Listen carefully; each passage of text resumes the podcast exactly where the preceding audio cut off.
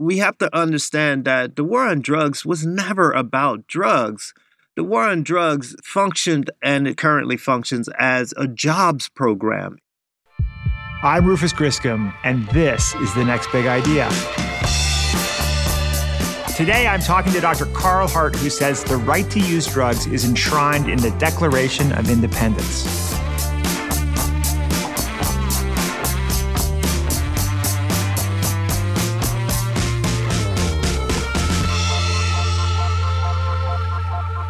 If you go to YouTube and search for Dr. Carl Hart, one of the first hits is this 2014 episode of The O'Reilly Factor. O'Reilly kicks off the show with the claim that so many people have made over the years, it almost sounds uncontroversial. Drugs are bad. If you use any intoxicating agent, your goal is to leave reality. You're not satisfied with your current state of mind. You want to get high, buzz, blasted, whatever. Some adults can handle that on occasion, others cannot. So it's literally Russian roulette. But you know who doesn't buy that line of reasoning? Dr. Carl Hart. Bill, let's slow down. Let's think about the last three guys who occupied the White House. They all smoked marijuana in their youth, right? For the record, that's Barack Obama, George W. Bush, and Bill, I didn't inhale Clinton. But as I said in a talking point, some can handle, but some cannot. That's exactly right. And the prevalence of this is overwhelming now. So you're going to have a lot of casualties on the battlefield. That's not true. Let's talk about the statistic. Let's talk about the data. In 1978, it was 37% of the 12th graders said that they smoked marijuana recently. Today, that number is down to 22%. Not the number I just gave. Well, your number is wrong. Take it up with the National Institutes of Health, all right? They're the one that put it out. I am a council member on the National Institute of Health. Your number is wrong. I'm telling you, it's 22% of seniors who smoke marijuana in the past month. All right. That's a fact. There are actually a lot of YouTube clips like that where Carl takes on the role of mythbuster. The proposition that 90% of people who use these drugs don't get into difficulty, that is an absolutely fanciful statistic. The 80 to 90% figure is in my book. It's in statistics that have been collected worldwide for 50, 40 years at least. Anybody who studies drugs, they know this. This is not even controversial. You know what I find most fascinating about these clips? The comments. Sure, a few people said things like, his dreads are cool, and this makes me want to smoke the fattest blunt. But most of the comments take a totally different tone. One person wrote, thank you, Carl Hart, for being a voice of reason among these fear-mongers. Another added, love you, Carl. Keep the rational, educated, researched voice alive. They sound grateful. It's like they finally found someone who's willing to stand up and call bullshit. Someone who's arguing what a lot of us already know but have been too embarrassed to admit, drugs aren't nearly as bad as everyone says they are. On occasion, they're actually pretty fun. So by now, you've got to be wondering, who is this guy? Who is Dr. Carl Hart? I grew up in the hood in Miami, in a poor neighborhood. I came from a community in which drug use was prevalent. I kept a gun in my car, I engaged in petty crime, I used and sold drugs. That's a clip from a TED Talk Carl gave. He goes on to explain how he went into the Air Force, graduated from college, earned a PhD in neuroscience, and became the first black science professor ever to receive tenure at Columbia University. Let me say that again. He's the first black science professor ever to get tenure in Columbia's history. Early on, Carl decided he was going to devote his career to solving the drug addiction problem. See, I fully believe that the crime and poverty in my community was a direct result of crack cocaine. And so I reasoned that if I could solve or cure drug addiction, I could fix crime and poverty in my community. But Carl hit a snag. Every day, he went into the lab and gave people cannabis, cocaine, heroin, and meth. He figured the results would show these drugs rot your brain and zap your willpower. But over and over again, he found something else entirely. With every drug he studied, the predominant effects were positive. Carl came to realize that he had an obligation as a scientist to dispel all the lies we've been told by the media, by politicians, and by the scientific establishment.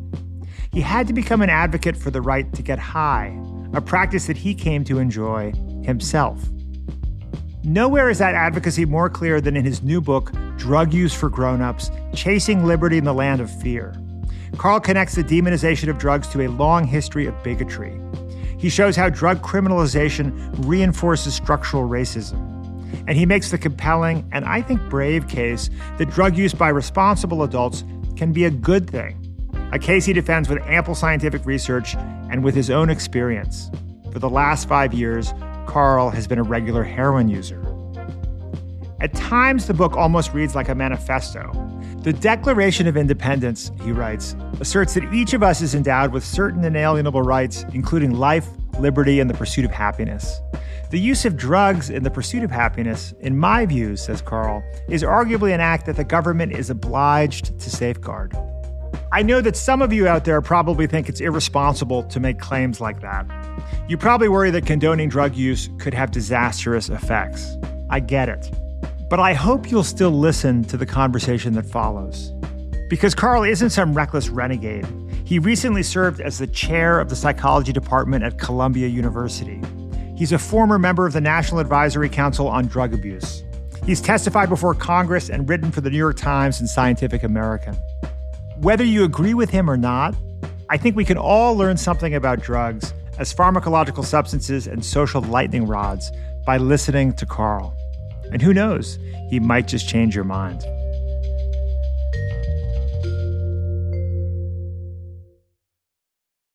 The LinkedIn Podcast Network is sponsored by TIAA. TIAA makes you a retirement promise, a promise of a guaranteed retirement paycheck for life. Learn more at TIAA.org/promisespayoff.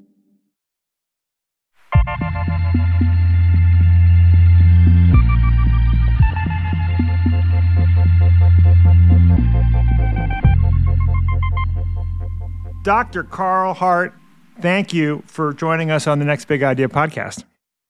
Thank you for having me. I'm excited to be here. Your book, Drug Use for Grownups, is fascinating. It's courageous, and I think it's probably going to be kind of controversial. You know, in the early pages of the book, you say, "I'm now entering my 5th year as a regular heroin user." That, as you know, is a hell of a sentence. You know how that sounds to a lot of people out there. You're absolutely right. I know how it sounds, and I didn't write it to be sensationalistic or shocking. I wrote it because it's true. I understand how some people may be shocked because I think the image that is conjured up in some people's minds.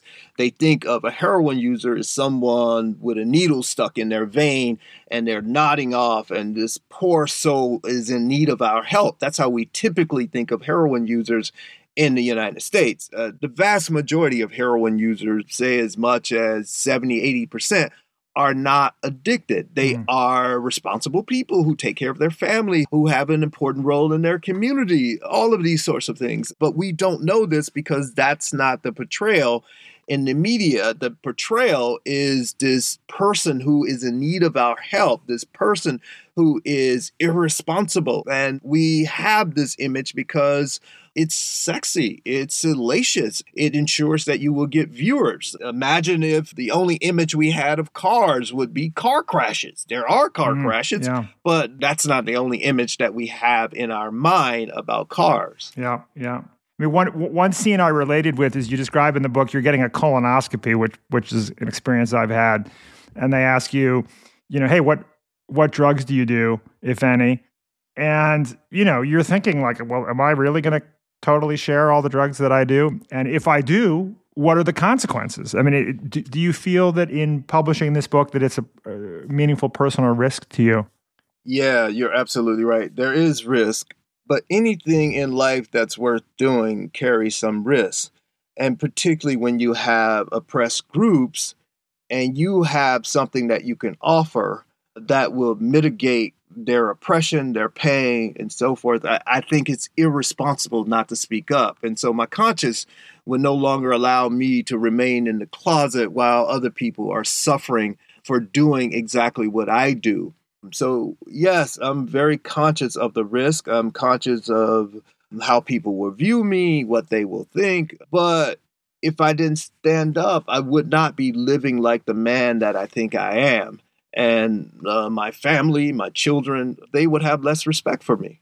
Well, Carl, I hear your call and I'm with you. And in the course of this episode, which I did a bunch of heavy thinking about, I'm sharing all of my drug use with listeners because I think you're right. There are a lot of people who suffer because of drug policy, and we all have to have the courage to be honest. And for me, that honesty means saying, my experience using drugs has had a net positive impact on my life. It's helped me live a happier, more satisfied, more connected life. And I think this is something people don't think about really when they think of drug use. More connected to people I love, more connected even maybe to myself. So I think you're right. I think it's time we all told the truth about our relationship with drugs. I think what you said was beautiful, and I wish that people have the same response that you had. If so, I think we're on the way to changing our society. Carl, my mother is not going to be happy about this, let me tell you. And she is a listener. I hope, Mom, that you know that you raised the super guy, super kid who is responsible and doing this important work, getting these books out here and encouraging more Americans to read. And if we are focused only on his drug use, then shame on us. Well, with that, let's get to the first big idea in your book. Should we do it? Let's do it. Insight number 1. Recreational drug use is, by and large, a grown-up activity. What do I mean by this? First, I have to define who is a grown-up. These are autonomous, responsible, well-functioning, healthy adults. They meet their parental, occupational, and social responsibilities. Their drug use is well-planned in order to minimize any disruptions of important life activities. These individuals get ample sleep, eat healthy diets, and exercise on a regular basis. They don't put themselves or others in dangerous situations as a result of their drug use. These are all grown-up pursuits, examples of how grown-ups take care of themselves. As you may know, growing up is difficult, and it's not guaranteed. In other words, neither this book nor drug use is for everyone. They are for those who have managed to grow up. I love that line. Growing up is difficult and it's not guaranteed. Ain't that the truth? I have 3 boys. The oldest is a teenager, and I don't take the growing up part for granted. I think it's happening. But sometimes I'm not entirely sure. I have to tell you, man, as I listen to that insight number 1, I'm like, damn, who recorded this, Mr. Rogers? I really miss the social interaction when we do these kinds of things, because I did that recording alone in my soundproof booth. I would do that over. Well, I'll tell you, it had a real impact on me listening to those insights. But, you know, I know you have kids as well, right? What have you said to your own kids about drug use? Yeah, so you have to understand, I've been studying drugs like most of my life, and my kids grew up with their father going into the lab, getting ready to administer some drug, whether it's crack cocaine or methamphetamine or marijuana. So drugs have just been a part of my kids' life. We didn't have like the drug conversation. We don't do that. The thing that we do is we reinforce the values that we care about, my wife and I, and that's we wanted our kids to do well in school, and we wanted our kids to contribute to their community. And other activities like video games or potentially drug use or significant others, girlfriends or what have you, they were all kind of peripheral. As long as they were handling those number 1 goals, they had no problem. The only drugs we really talked about were alcohol, tobacco, and marijuana, because those are the drugs that children or young people are most likely to use. And so the concern with alcohol was that they would take too much and pass out. And so we helped them to identify those symptoms when that happened, or if it happened to a friend. The concern with tobacco was that both of my kids have asthma, and so we made sure they had their pump. And the concern with cannabis is primary. They were black boys, that they would have the police, some police interaction. So we talked about how to make sure you minimize police interactions. That's about the extent of our drug education. Drugs were not special. Yeah, no, it's interesting. I've in the course of reading your book, I've been thinking about, as I mentioned, I've got three boys. The oldest is 15. And what I worry about the most is them buying contaminated stuff or using drugs in an environment that's not safe. Yeah, the contaminants are the major concern with drugs. They are oftentimes more dangerous than the drugs themselves. And in the United States, we're not doing anything. We can simply make this activity more safe by making sure that we have anonymous testing facilities. That is, people can submit small samples of their drug to find out the complete chemical composition that's contained in that substance and dose and so forth. They do this sort of thing in Spain, in the Netherlands, in Austria, in Colombia, in a number of countries. We don't do it in the United States. And this would go a long way in keeping our citizens safe. We don't do it here in large part because of moralism. We say things like, well, that would send the message that we're encouraging drugs. You know, it's like the condom thing. If we hand out condoms, then that sends the message that we condone premarital sex. It's the most ridiculous sort of rationale or reasoning. But in the process, you put my children at risk, and we're putting other people's children at risk. Absolutely. When I think of how the role that drugs have played in my own life, I think of three categories. I think of dealing, you know, just surviving, like getting through the day, getting a good night's sleep. Then there's feeling good. And then there's sort of like the transcendent experiences, the growth experiences that really kind of open your mind.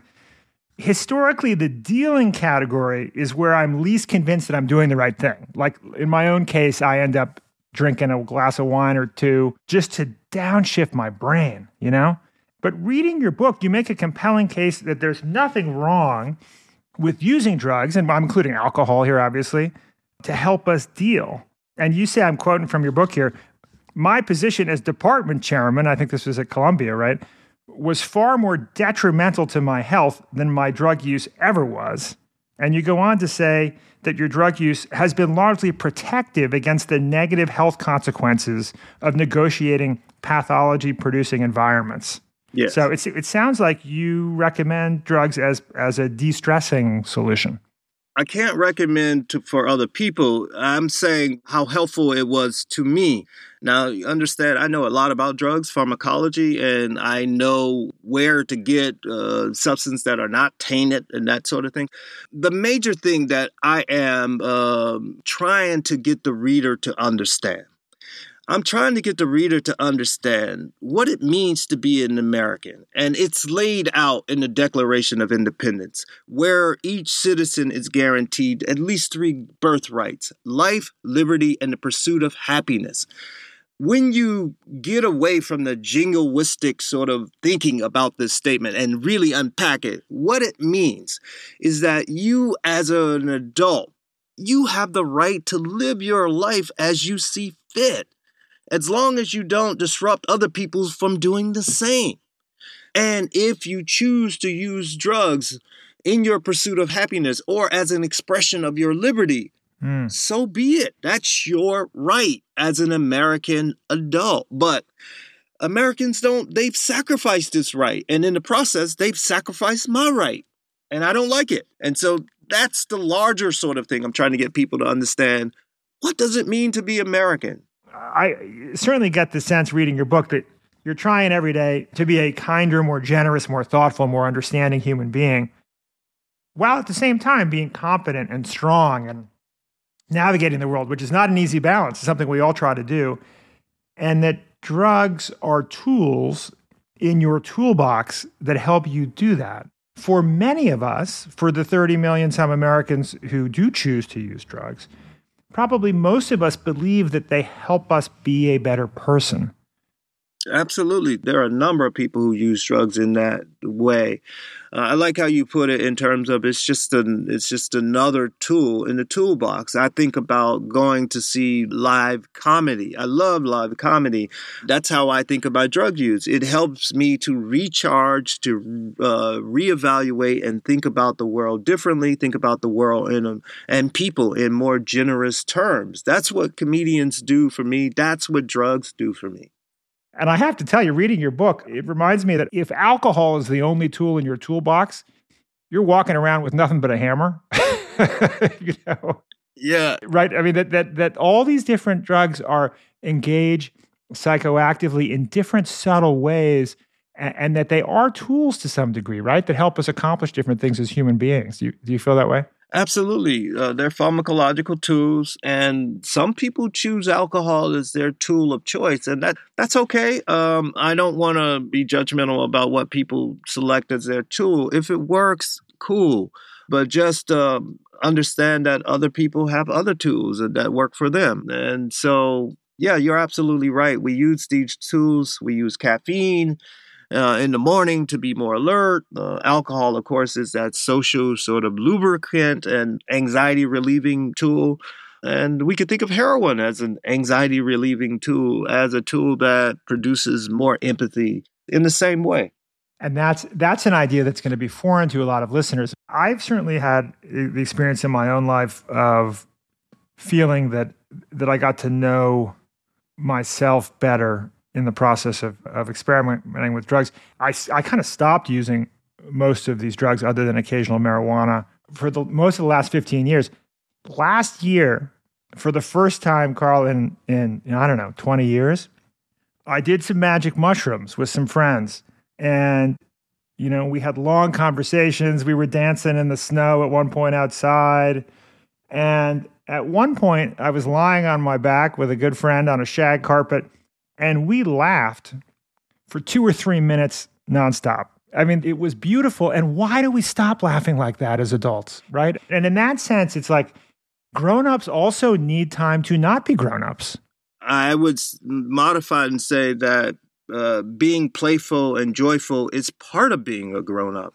Yes, that's part of the experience. You don't stop being a grown-up. For example, while you are being playful and having a good time, if there is an emergency, you can still respond in a grown-up way, and you're still the same person. Yes. And that's one of the sort of myths that we have surrounding drugs, is that we're worried that you will be irresponsible. That's just silly. I certainly have been in situations where you might have been intoxicated, but then the situation calls for you to shift gears and handle the situation in an adult sort of way. No problem. You shift gears. Yep, that's right.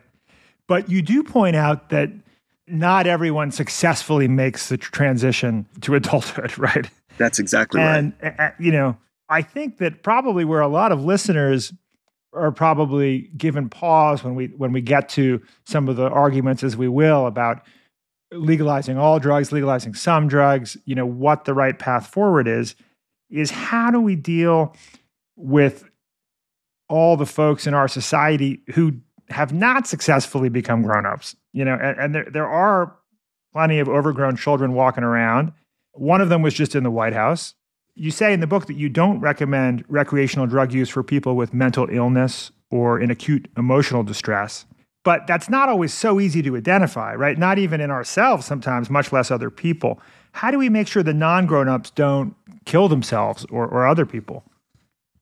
Well, I think that's a trap. Every year in the United States, 40,000 Americans lose their lives in car accidents and car crashes. But we're not talking about banning cars. Life is not without risk. If we want to think about how do we minimize the harms associated with drugs or anything in a society in general, we should start with thinking about making sure that Americans have health care, making sure that we take care of Americans, making sure that people have gainful employment. That will go a lot longer way to dealing with these issues than our sort of thinking about drugs or talking about drugs even. It's not complicated why people get addicted. People get addicted because of co-occurring psychiatric illnesses, because they have lost, for example, their role in society that was brought to them by having a middle-class paying job. All of these are reasons why people get in trouble with drugs, not the drugs themselves.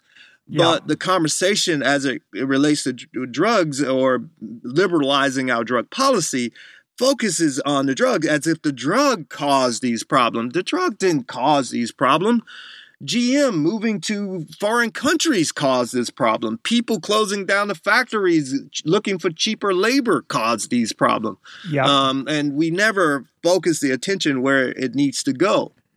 Yeah, that is, I think that's such an important point.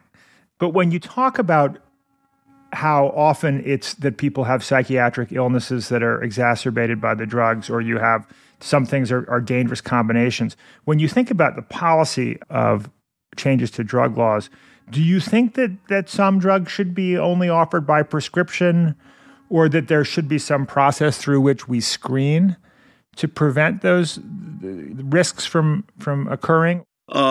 First of all, I think that we should have a requirement before people can obtain drugs. Just like we think about alcohol, the person has to be 21 years of age. Just like we think about driving an automobile, the person has to pass a competency exam. Mm-hmm. We can do this with drugs. We can make sure that these folks meet certain requirements before they can obtain these drugs. That's no problem.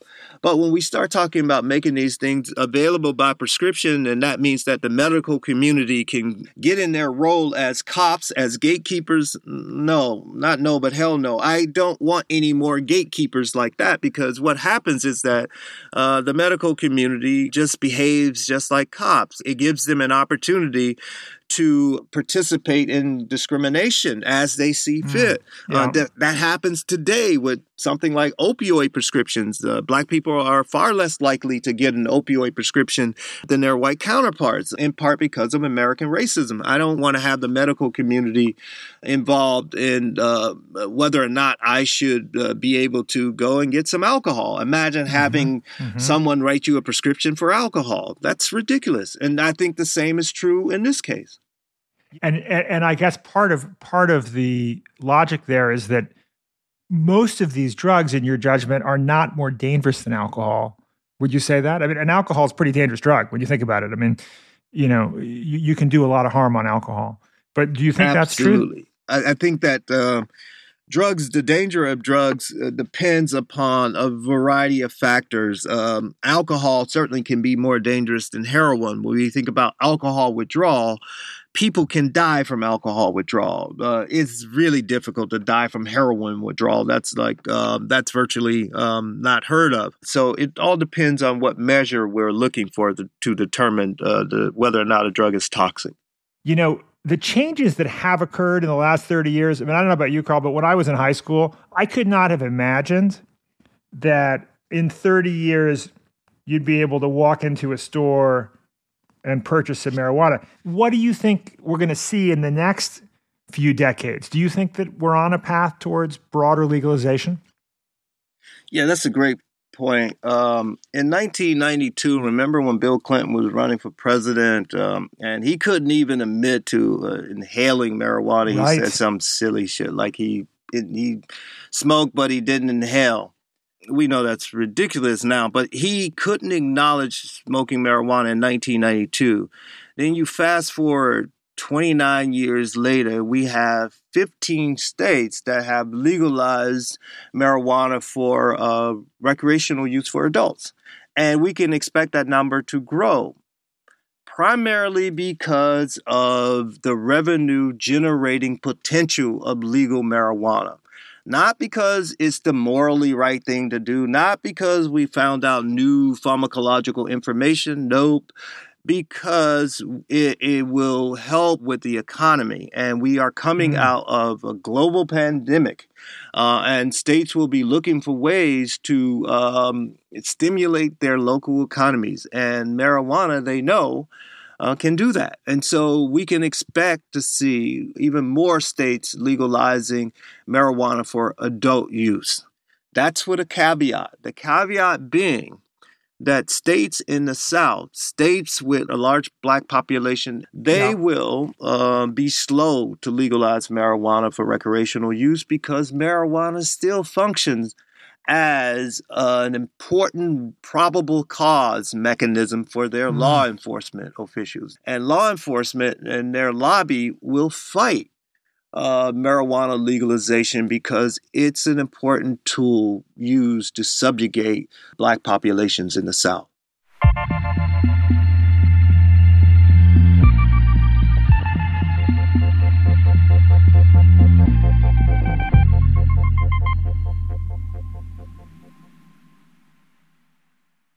The LinkedIn Podcast Network is sponsored by TIAA. In the last 100 years, we've seen financial markets swing, new currencies come and go, decades of savings lost in days, all showing that a retirement plan without a guarantee, quite simply, isn't enough. So more than a retirement plan, TIAA makes you a retirement promise.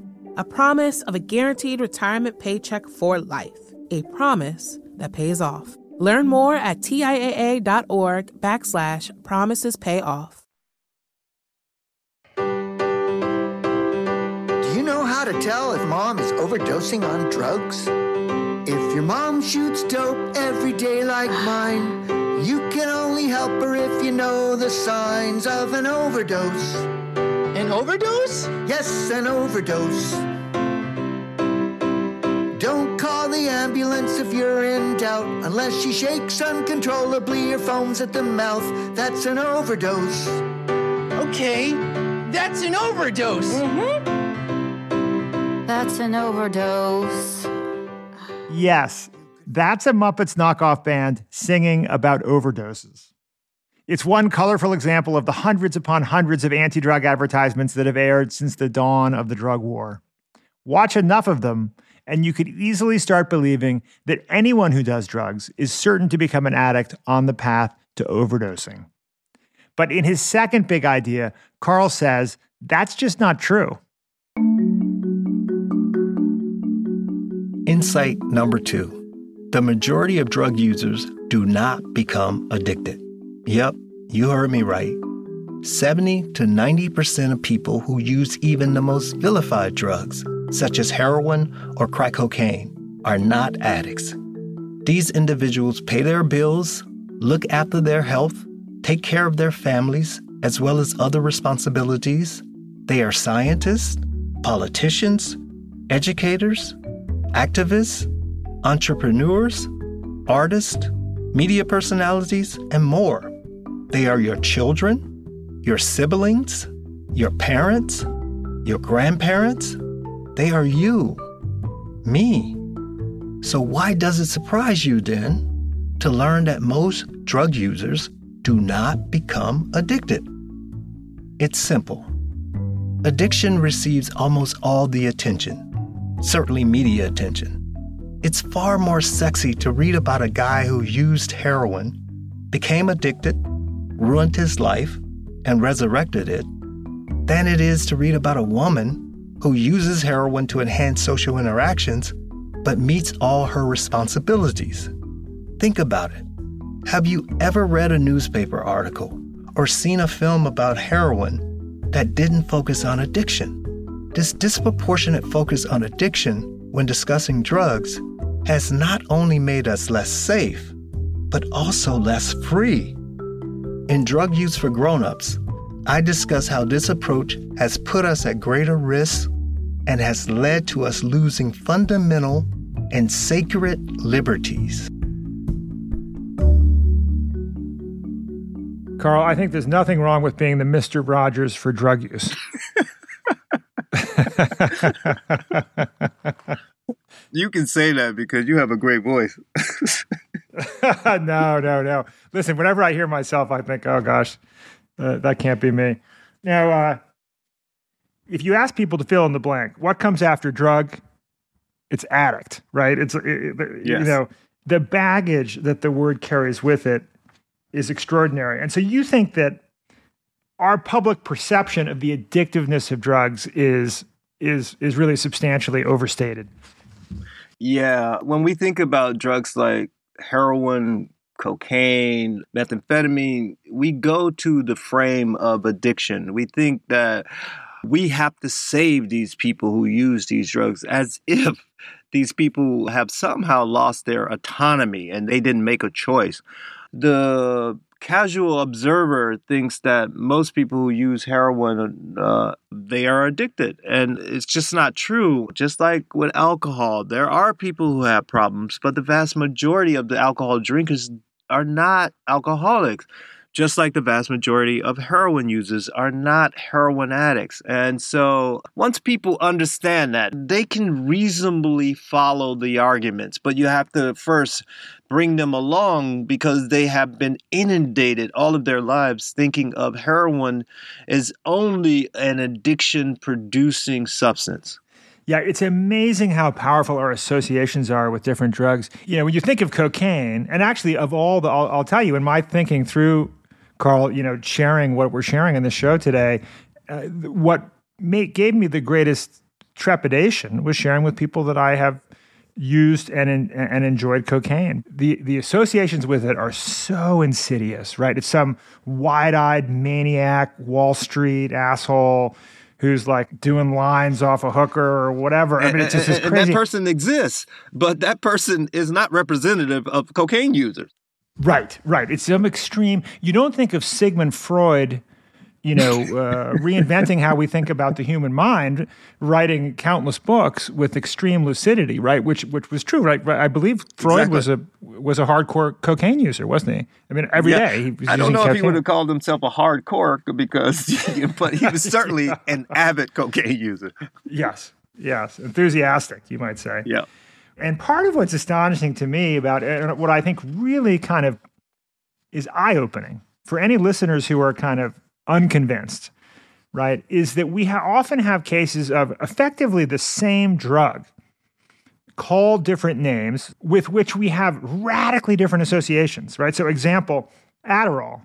If little Johnny in a nice middle-class family is not getting the grades that his parents expect, well, we trot him off to a $500 an hour psychiatrist and he comes out with an Adderall prescription, but as I understand it, it's chemically not that different from meth, right? And the associations we have with meth are just night and day radically different. Yes.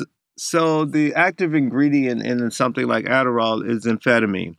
And methamphetamine is made from the amphetamine structure. You just add another methyl group. And then when you, for example, we and other people, we've tested methamphetamine versus amphetamine in the lab under double-blind conditions, and what we find is that they produce nearly identical effects. In effect, the drugs are the same, but our narratives and the stories that we tell about these drugs are wildly different. But that's anecdote. That's not the real evidence. The evidence is that they're the same drug, essentially.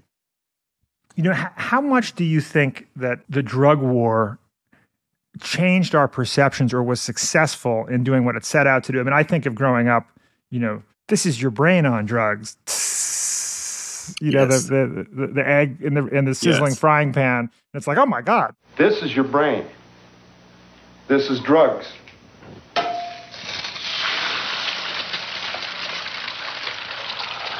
This is your brain on drugs. Do you think those campaigns were successful? Do you want to share a little bit of the history of the anti-drug propaganda? Yeah, when we think about the modern-day drug war, people like to start with Nixon in 1971, announcing that, you know, there's going to be a war on drugs. But the modern-day drug war didn't really start until the end of Reagan's sort of second term and the beginning of Bush 1. And we have to understand that the war on drugs was never about drugs. The war on drugs functioned, and it currently functions, as a jobs program. It's important for people to understand that when we intensified the modern war on drugs, factories were closing in the Rust Belt, people were losing their jobs. And one way you could help replace some jobs, although the pay wasn't as good, was that you hire more police officers. And that's what we did. We hired more police officers and people got jobs in law enforcement. They didn't pay as well, as I said. And another problem with that was that they were primarily jobs for white people. And these jobs were predicated on the imprisonment of black and brown bodies. That's why we now have more than 2 million Americans behind bars. And we know that black men, for example, make up 6% of the general population, but damn near 40% of the incarcerated population. That's the result of the war on drugs. And this notion that we were going to rid our communities of drugs, that never was really the goal. The goal was to increase these sort of industries' employment. Employment in law enforcement, treatment providers, prisons. We build more prisons, and the industries that pop up around prisons, like hotels, restaurants, the phone companies made a lot of money. That's what the war on drugs is. The war on drugs is a jobs program. That's an extraordinary statement. Yeah, the history that you share in the book is fascinating and shocking. And you say that until the early 20th century, Americans were pretty much free to use drugs as they saw fit. You point out Thomas Jefferson was an avid opioid user, I think. Yes. And, opium and cocaine were available as over-the-counter products. And what's extraordinary that you describe is that the fear that people had, you started having these Chinese workers come to the United States and opening opium dens, which was kind of, I guess, a cultural part of their experience that they brought with them. And there was this fear of white Americans going into these dens. And meanwhile, cocaine was associated with a fear that African Americans who used cocaine became these kind of invincible, violent people who were impervious to bullets. Yes. Right? It's just, yes. So there was all this kind of fear of the other, and effectively these like racist responses bundled up in our relationship with these drugs. Yeah, maybe I should tell the story of cocaine and how cocaine became illegal in the United States. The thing that it's important for people to know is that about 1894 or so, this guy John Pendleton had this formulation of cocaine and alcohol. It was called the Coca Wine, and he was out of Atlanta. And Atlanta, maybe 1898, 1899, decided to ban alcohol for the city of Atlanta. So they had alcohol prohibition long before the country had alcohol prohibition. So Pendleton had to come up with a formulation that didn't include alcohol. So what he did was he added carbonated water and sugar, and voila, you have Coca-Cola. That's what his drink was, and he put his drink in these fountains that were in the sort of pharmacies, and these fountains were only open to white people, and so white folks could go and enjoy their Coca-Cola with cocaine. Later, he decided to put the Coca-Cola in bottles. Now, black people have access to Coca-Cola in bottles because the bottles anyone could purchase. It wasn't like this sort of the fountains where black people weren't allowed. When black people got access to cocaine, certain white folks didn't like that. And then we started to see these stories in the scientific literature, in the popular literature, associating heinous crimes with black people who used cocaine. Of course, these were all exaggerations, but that led to the ultimate banning of cocaine, at least for black people. And with opioids, a similar sort of story happened with the Chinese, with marijuana, a similar sort of thing happened with Mexican Americans. And so this history tells us that our drug laws are not based on pharmacology or science. It's based on American racism. And that infiltrates our drug policy even till this day. It's extraordinary because we've all grown up with drugs being illegal, but the notion that this is really a very recent thing, this business of making drugs illegal, that, as you say, is bound up in fear and hatred of different minorities. As I understand it, a lot of people believe that you go back millions of years, that human brains and plant neurotoxins co-evolved. As you point out in the book, drugs only have an effect because we have receptors for that drug, right? I mean, there's something like, I believe there's something like 60 million different possible chemical compounds, and there are only a handful that actually connect to receptors. Yeah, let's think about opioids from that perspective. So opioids are important for pain relief, pleasure, all of these sorts of things. Opioids, by the way, are drugs like heroin, morphine, oxycodone. Our bodies have an internal or endogenous opioid system. That is, we have our own morphine in the brain. That's the reason why morphine or heroin, which is essentially morphine, that's why heroin can have an effect, because our bodies already has a type of heroin in itself, endogenously. The same is true with cannabis. Our body has an endogenous cannabinoid system. For cocaine to be able to act, it has to interact with receptors that are already in the body. Yeah, makes sense. But I think somebody who's skeptical might say, okay, we have a human natural attraction to sugar and salt, but in our ancestral environment, we did not have unlimited access to sugar and salt. We have a brain that responds favorably to opioids. There's pain relief, there's pleasure, there's euphoria. But in our ancestral environment, we did not have the possibility of triggering that regularly. What would you say to that concern? You know, that we have pleasure centers that evolved only to be triggered occasionally, not over and over and over again. We have feet so we can travel and move, but we have airplanes to help us get to places more quickly now.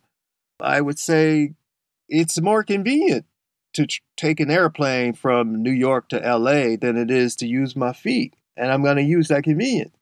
So if we have a drug like heroin that does it more effectively or more efficiently, we just have to learn how to live with it, just like we've learned how to live with airplanes. That's why we have this big brain. It's evolved to be cognitively flexible. Right, exactly. It's getting back to the tool notion that we've developed more sophisticated tools to trigger, you know, these responses when we maybe need them in our lives. Like we need some peace, some pain relief, some what have you. Coming up after the break, Carl tells policymakers what they can do to help people avoid dependency. Hint, it has nothing to do with drugs.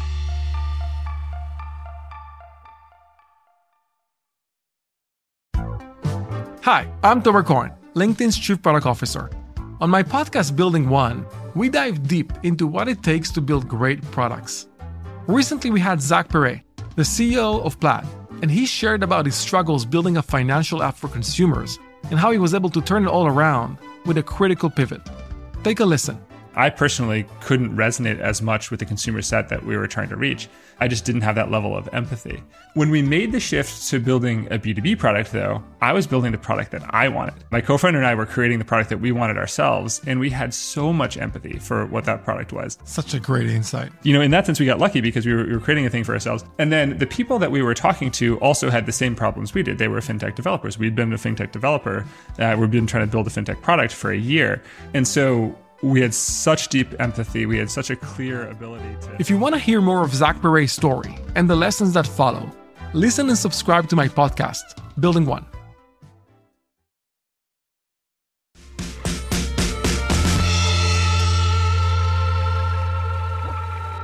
Well, getting back to addiction, even if it's been overblown in the media, certainly addiction's a real problem.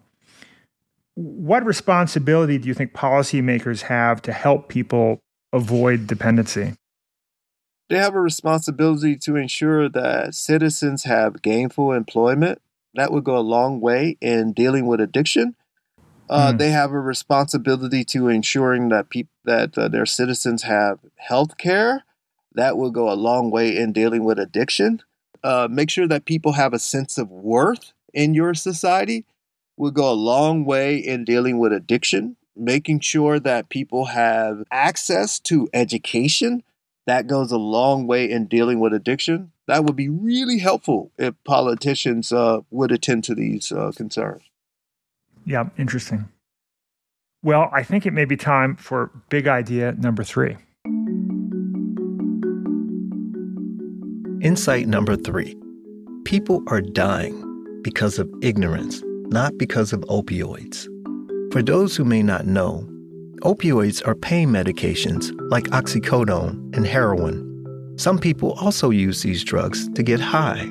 Perhaps that's one reason opioids have been blamed for the recent overdose crises. Consider the year 2018, for example.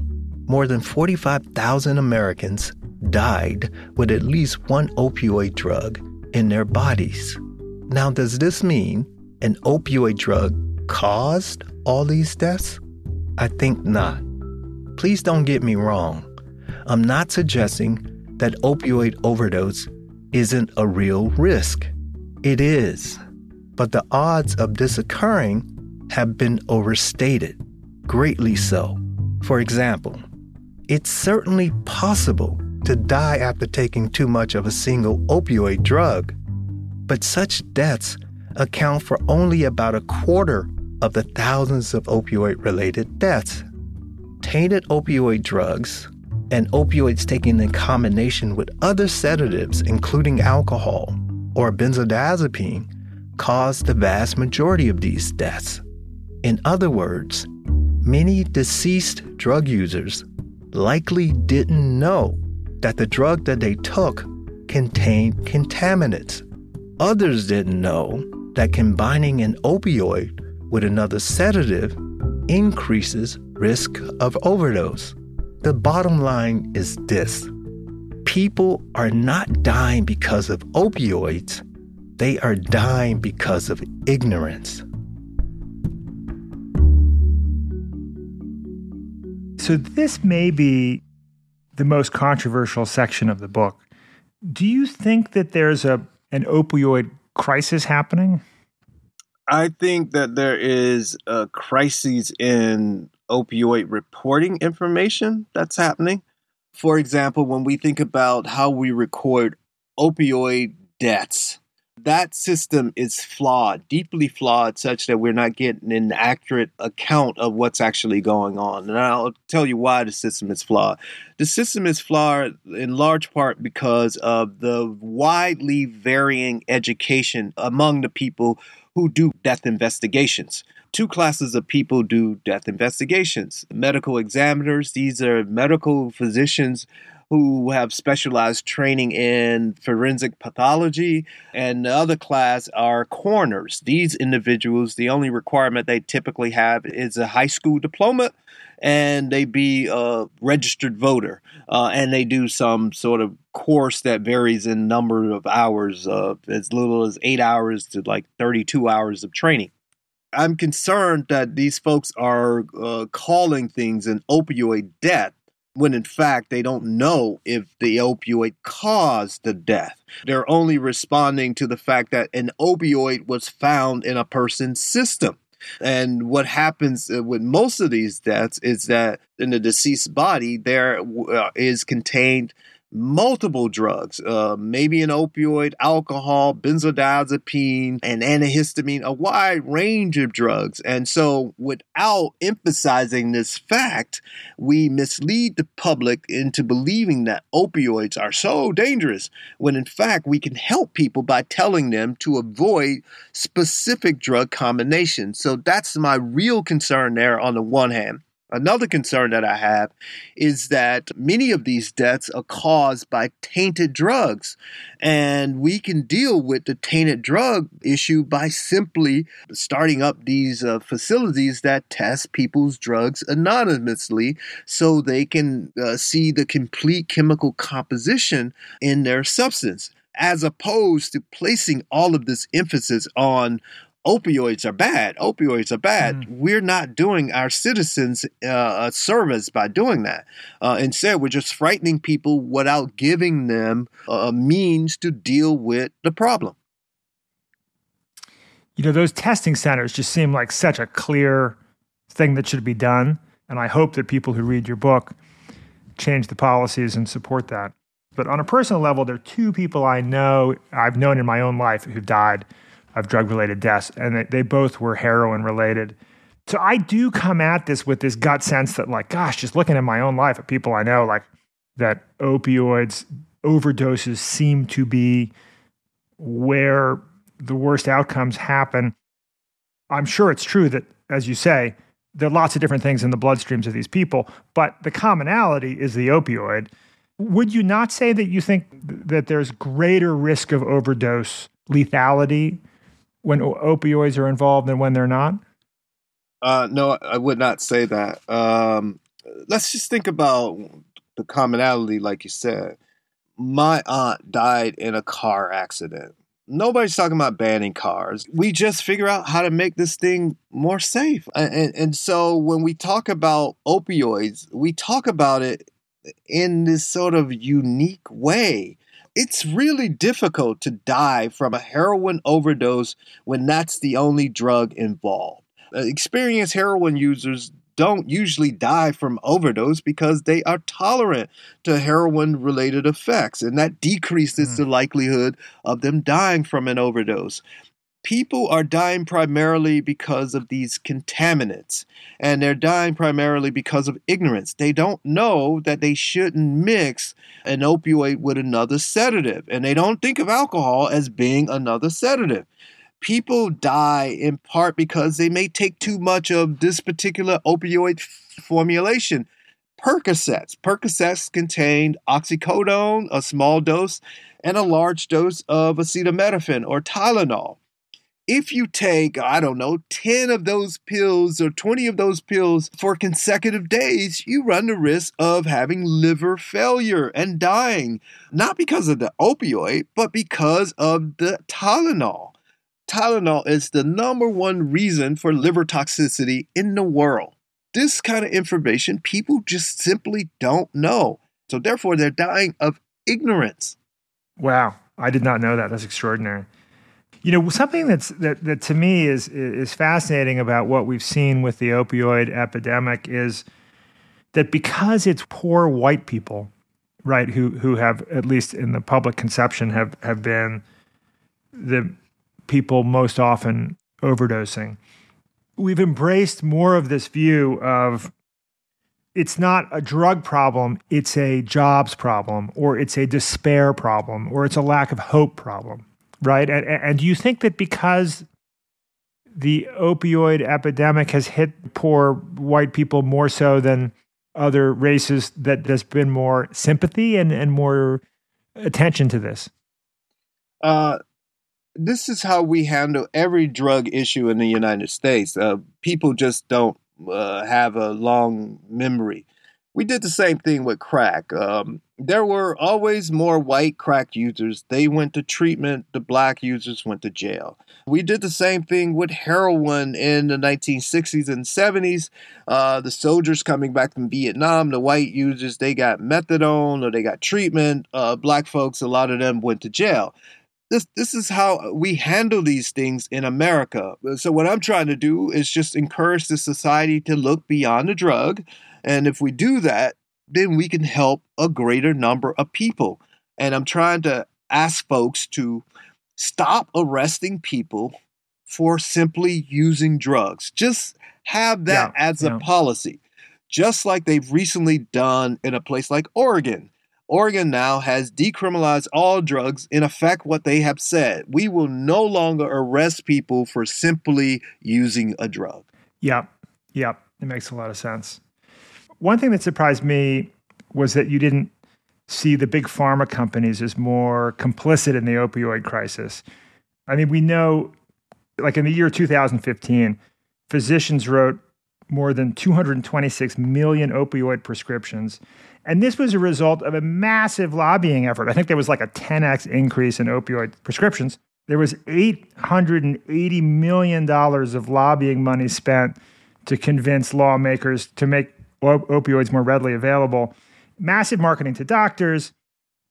That same year, those legal painkillers were linked to most of the opioid overdose deaths. 33,000 people died. Don't you think that there was a profiteering kind of lack of sensitivity to human life there? Yeah. Yep. I absolutely agree with you. But this is what American capitalism looked like. I am concerned that the focus on the pharmaceutical industry here, it infantilizes us as a society. We have choices to make as adults. You can choose to engage in a certain behavior and you can choose not to. You still have the responsibility. It's remarkable to me. We're looking for a Hitler. And then so that way we don't have to deal with any of the underlying causes or these other issues. We blame the pharmaceutical companies. Now we move on. The pharmaceutical companies, they do deserve a fair amount of blame, but that's what they do. This is not unique, and I think that we have given them more blame than they deserve here. The blame should also be centered on our politicians. If people are seeking opioids to alter their consciousness, what's going on? Yeah. Particularly if they're doing so at the exclusion of other important life functions. Something else is going on. It's not just the pharmaceutical companies. It's not like pharmaceutical companies got this poor, helpless person and they're forcing them to take opioids. That's ridiculous. Yeah. No, I think that logic makes a lot of sense, that when people don't have jobs, when people don't have hope, when people are bankrupted because they don't have health insurance and so on, they're going to self-medicate in ways that may be self-destructive. And if it's not opioids, it's going to be something else. Right? Is that what you'd say? I mean, especially if they don't have any opportunities, life is grim. I mean, what do you expect? What exactly? If it's not opioid, it's alcohol. In fact, alcohol is combined with this opioid sort of crisis that people are talking about. This is really also an alcohol crisis. It's also other types of crises. People have domestic violence issues. All kinds of issues are going on. But if we focus on the opioids, we don't have to talk about those other issues. Can you share your own experience with opioids? I know you're so forthcoming in the book. You intentionally went through withdrawal as a kind of test. I think that was almost maybe part of your exploration of trying to understand the drug and address questions of addiction. You were almost flirting with addiction. Do you feel ever afraid or concerned that you're playing with fire? No, I wasn't flirting with addiction. I know the myth and the bullshit that we've told as society, so I know that I won't become addicted because I have too much to do. I have too many people depending on me, and I know how to set aside time for an activity that I enjoy. I know how to do that. But you're right. I did put myself through opioid withdrawal. I did so because I have been saying for years that opioid withdrawal is like the flu. And some people were upset when I said that, well, it's unpleasant but not life-threatening. And so I decided for the book that I would put myself through opioid withdrawal. And then I would go to work the next day like I normally do. And I would show people that withdrawal is not addiction. Withdrawal is just those unpleasant effects that you deal with upon abrupt discontinuation of chronic use of something. You can get withdrawal from stopping your antidepressant medication. And so in the book, I describe my experience with heroin or opioid withdrawal, and it was just like I expected. It was like the flu. It was unpleasant, and I had some abdominal pain that was more severe than I thought it would be, but it was never life-threatening. And so I did it. I don't have any plans to ever do that again. I certainly will never put myself through alcohol withdrawal because that is life-threatening. And so I wanted to make a point, and the point was made, and we move on. That is walking the walk, which is impressive. Well, I think we're ready for big idea number 4. Insight number 4. The negative impact of recreational drug use on the brain has been terribly overstated. Simply put, there is virtually no evidence indicating that drug use causes brain abnormalities in otherwise healthy individuals. Well, answer me this, you may ask. Why do so many people believe differently? The short answer is that they have been skillfully misled. The long answer is contained within the pages of my book. Suffice to say, not only has the media misrepresented so-called brain findings, researchers have routinely overinterpreted and distorted many of these effects. By looking critically beyond the pretty pictures produced by brain imaging and drug use for grownups, I challenge the notion that drug use causes brain dysfunction. The sexy images so often touted by some neuroscientists rarely show any actual data, but this doesn't temper the unsubstantiated claims made about the brain-damaging effects produced by drugs. This irresponsible behavior, I argue, has contributed to inappropriate drug policies. Policies that have led to racial discrimination, group marginalization, and preventable deaths. I urge you to read my book so you will have the information needed to advocate for more humane and appropriate drug policy. Well, Carl, you don't pull any punches in this book. You don't just criticize the media and the government, and I would say for good reason. But you also argue that scientists, even some of our most prominent scientists, have shown bias in interpreting their results when studying drugs. Is that right? Yeah. It's painful to see what we're doing in science when it comes to drugs. The major reason why scientists have remained silent and they haven't come out as public as I am is because it's lucrative to toe the party line. You get your grants funded. You ensure that there is enough money set aside for your area of research by exaggerating or not correcting the exaggerations associated with the harmful effects of drugs. And so I'm arguing and I'm presenting evidence that scientists are complicit, and they are complicit because there are incentives for them to be complicit. Do you feel like there's risk of your not getting grants in the future because of taking this position? No, I don't feel like it. It's a fact. What you just said was a fact. Okay. Yeah. I'm unpopular with our main funding agency, the National Institute on Drug Abuse. I used to be on their advisory council, which is the highest sort of advisory board in our field. I did my term and I'm no longer on the advisory council. The thing is that I am far more concerned about what happens to the broader American society than I am about my sort of standing in this small scientific community, especially when the community, I don't think, in large part, are living up to the promise or the ideals of the country. It's like you call it as you see it, and you follow the data, and the chips fall where they may. And in your early years as a scientist, you described that you yourself were expecting to find evidence that drug use had much more severe negative impacts than you found that it did. Did you feel like you were had some bias at that time? I absolutely had bias at that time. Yeah, sure. I bought the party line and I was looking for negative effects and I couldn't see the positive effects because I was so blinded by my search to find negative effects. So yes, I was a problem. I played a role. I benefited from the exaggeration of harmful effects associated with drugs. And so this is kind of like my mea culpa as well.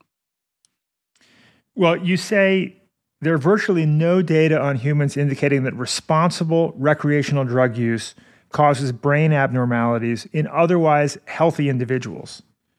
So you're saying no memory loss, no breakdown of the dopamine reward system.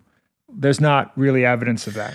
Yeah, it's funny when we start talking about reward systems. I don't know if there is a such thing as called the reward system. We have distilled it down in that way when we talk to the public, but I don't know if the brain has a reward system. There are certain structures that play a role in reward, but these same structures play a role in stress response and a wide range of things. And so it's inaccurate probably to call these things reward system, but we certainly don't see, or we haven't observed, alterations such that these alterations are long-term negative alterations as a result of recreational drug use in otherwise healthy people. We look at brain imaging studies and a number of other studies, and you just don't see it. Although the language that people use to describe their data will have you believe that there are these wildly different effects observed in these different groups, but the data just did not support that narrative. So how do you think we eliminate or at least reduce this anti-drug bias in science?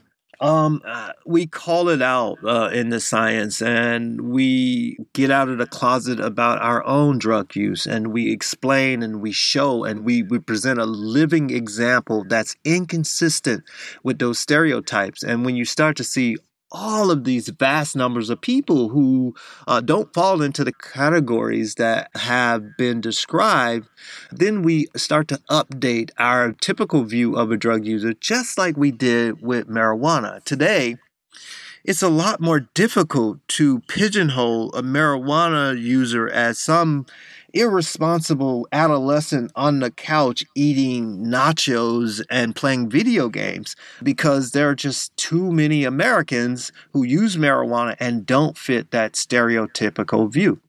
Well, I think that brings us to big idea number 5. Drugs are the number one reason for arrest in the United States. Yep, you heard me right. Drugs are the number one reason people are arrested in the United States. Drug arrests outpace arrests for both violent crime and property crime. In fact, violent crime and property crime arrests have been declining. Meanwhile, the number of drug arrests has remained consistently high for at least 25 years.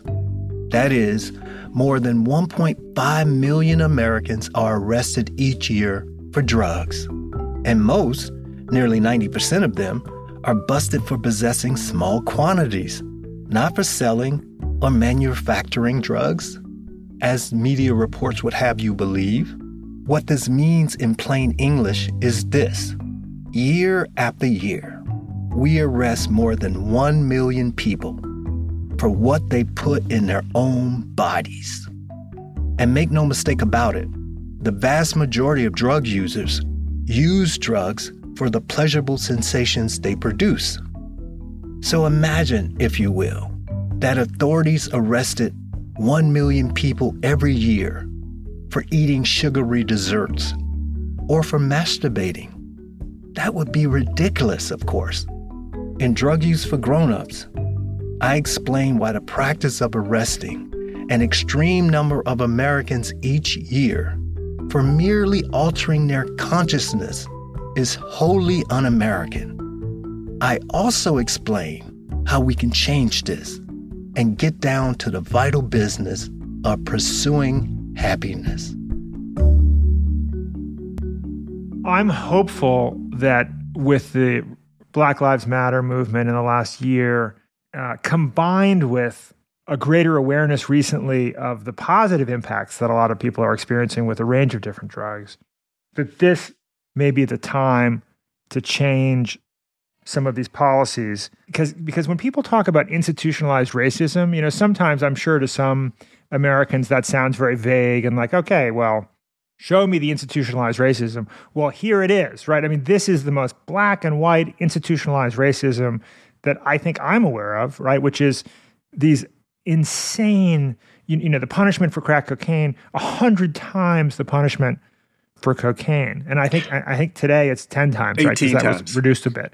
But 18 times. So, I mean, there's no other possible explanation for this, is there? I mean, this is, would you say that this is the most dramatic implementations of institutionalized racism? Yeah, certainly one of the most dramatic examples that I'm aware of. And it seems like a large portion of Americans are now aware of this as well. And like you, I'm hopeful as well. I've been impatient, but I am still hopeful. And that's one of the reasons why I wrote the book. Many people listening to this are going to say, you know what, there's some drugs like marijuana and perhaps some others that should be legalized, but there are just some drugs like, say, a heroin or maybe a crystal meth or whatever people in their minds think are the most insidious drugs, PCP, that are just too addictive, too dangerous. They need to stay illegal. What would you say to those people? Do you think, I mean, would you like to see incremental progress in legalization? Or do you think we really need to look at this as a sort of all or nothing proposition? Thank you for that question. That's a great way to put it. I don't like incrementalism when it comes to people's freedom. And that's what this is really about. I have no right to put a timetable on somebody else's freedom. And for people to think that they do, that's quite arrogant and disrespectful. So I think these things should be legally regulated now. Well, what about a drug like PCP? Well, PCP is essentially ketamine. Ketamine is used to treat depression now, but the narratives built around ketamine and PCP, they wildly differ because law enforcement has been spreading misinformation about PCP creating superhuman strength. That's just a myth. That's no drug does that. That's just not consistent with the facts. And so we can think about heroin in the same way, but heroin is so dangerous. The danger of heroin is enhanced because of its restriction, because of its current legal status, which bans it. And so these adulterants are allowed to be placed in street heroin, and that makes it a lot more dangerous. People's ignorance about how to do this makes it a lot more dangerous. And so I think legal regulation will deal with many of the problems that I'm worried about. They will also deal with the problems that decriminalization does not deal with. Decriminalization does not deal with the adulterants, and legally regulating these substances will assure a level of quality control. So I think maybe the argument can be made to, I mean, there are going to be some listeners who are still going to say, yeah, there may be some university professors and, you know, well-adjusted people who can handle some of these stronger drugs, but making them more available to the whole population might have negative consequences. Even for people who believe that, right, I would say you have to weigh those negative consequences, if there are some, against the negative consequences of keeping drugs illegal. We don't need to make it that complicated. It's really simple. The Declaration of Independence, our founding document, sets out the ideals of what we are as Americans and what we are guaranteed. Life, liberty, and the pursuit of happiness. So long as you don't disrupt other people from also enjoying these rights. That means that you can live your life as you see fit. And the government's role, as delineated in the Declaration, is to ensure these rights, to secure these rights. And when governments fail to do that, governments should be disbanded. It's really simple. I have no right to tell somebody what they can handle and they can't handle if they are a responsible adult. That's not my business. And Americans like to do things like say, I can handle this, but you can't. This is good for me, but not you. Who the hell are you to make that decision for anyone? Do you think that if we're able to change these drug laws and grant the kind of liberties that you're describing, and obviously there's more that needs to be done to support communities that need more support, but do you think that just changing these laws could meaningfully impact race relations in America? Yeah, I think they would go a long way. Because as you noted earlier, drug laws are the number one reasons that we arrest people. And a large percentage of these people are Black and brown people. And it would go a long way in rethinking our view of these folks as just criminals. And it will go a long way in us living more consistent with our purported principles, leaving people alone to live their life in the way that they see fit. Then we will look less hypocritical when we hold ourselves up to be this nation that is the freest of all nations. We know that's not true based on how we're currently dealing with our drugs policy. And so we have the benefit, if we change these laws, we have this potential benefit of correcting this sort of stereotypical view of that we have of some groups on the one hand at home, and then abroad we have the opportunity to live up to the ideals that we purport to live by. Well, thank you, Dr. Carl Hart, for being with us today. I for one, have been really, really impacted by your book and by this conversation. And I hope a lot more people are.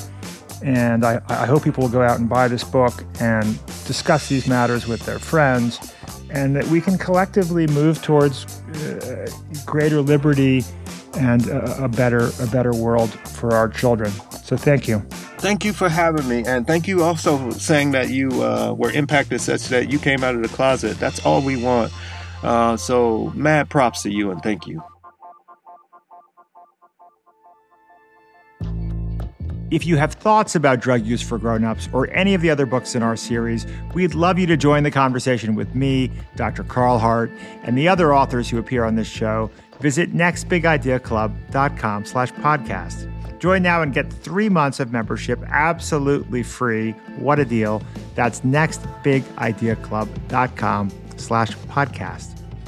Special thanks to Dr. Carl Hart. His new book, Drug Use for Grownups, is out now. I would like to also express my gratitude to all the friends who've helped me explore this subject over the years, including but not limited to my brothers and sisters of Harz, Surge, and Sagapalooza. We'll always have the shag carpet. Making this podcast is definitely more fun and less stressful than sharing an apartment at Columbia. Thanks to our crack team. Our executive producers are Caleb Bissinger and Michael Kovnat. Our theme music is by Costa Galanopoulos. Sound design by Emma Erdbrink. I'm Rufus Griscom. See you next week.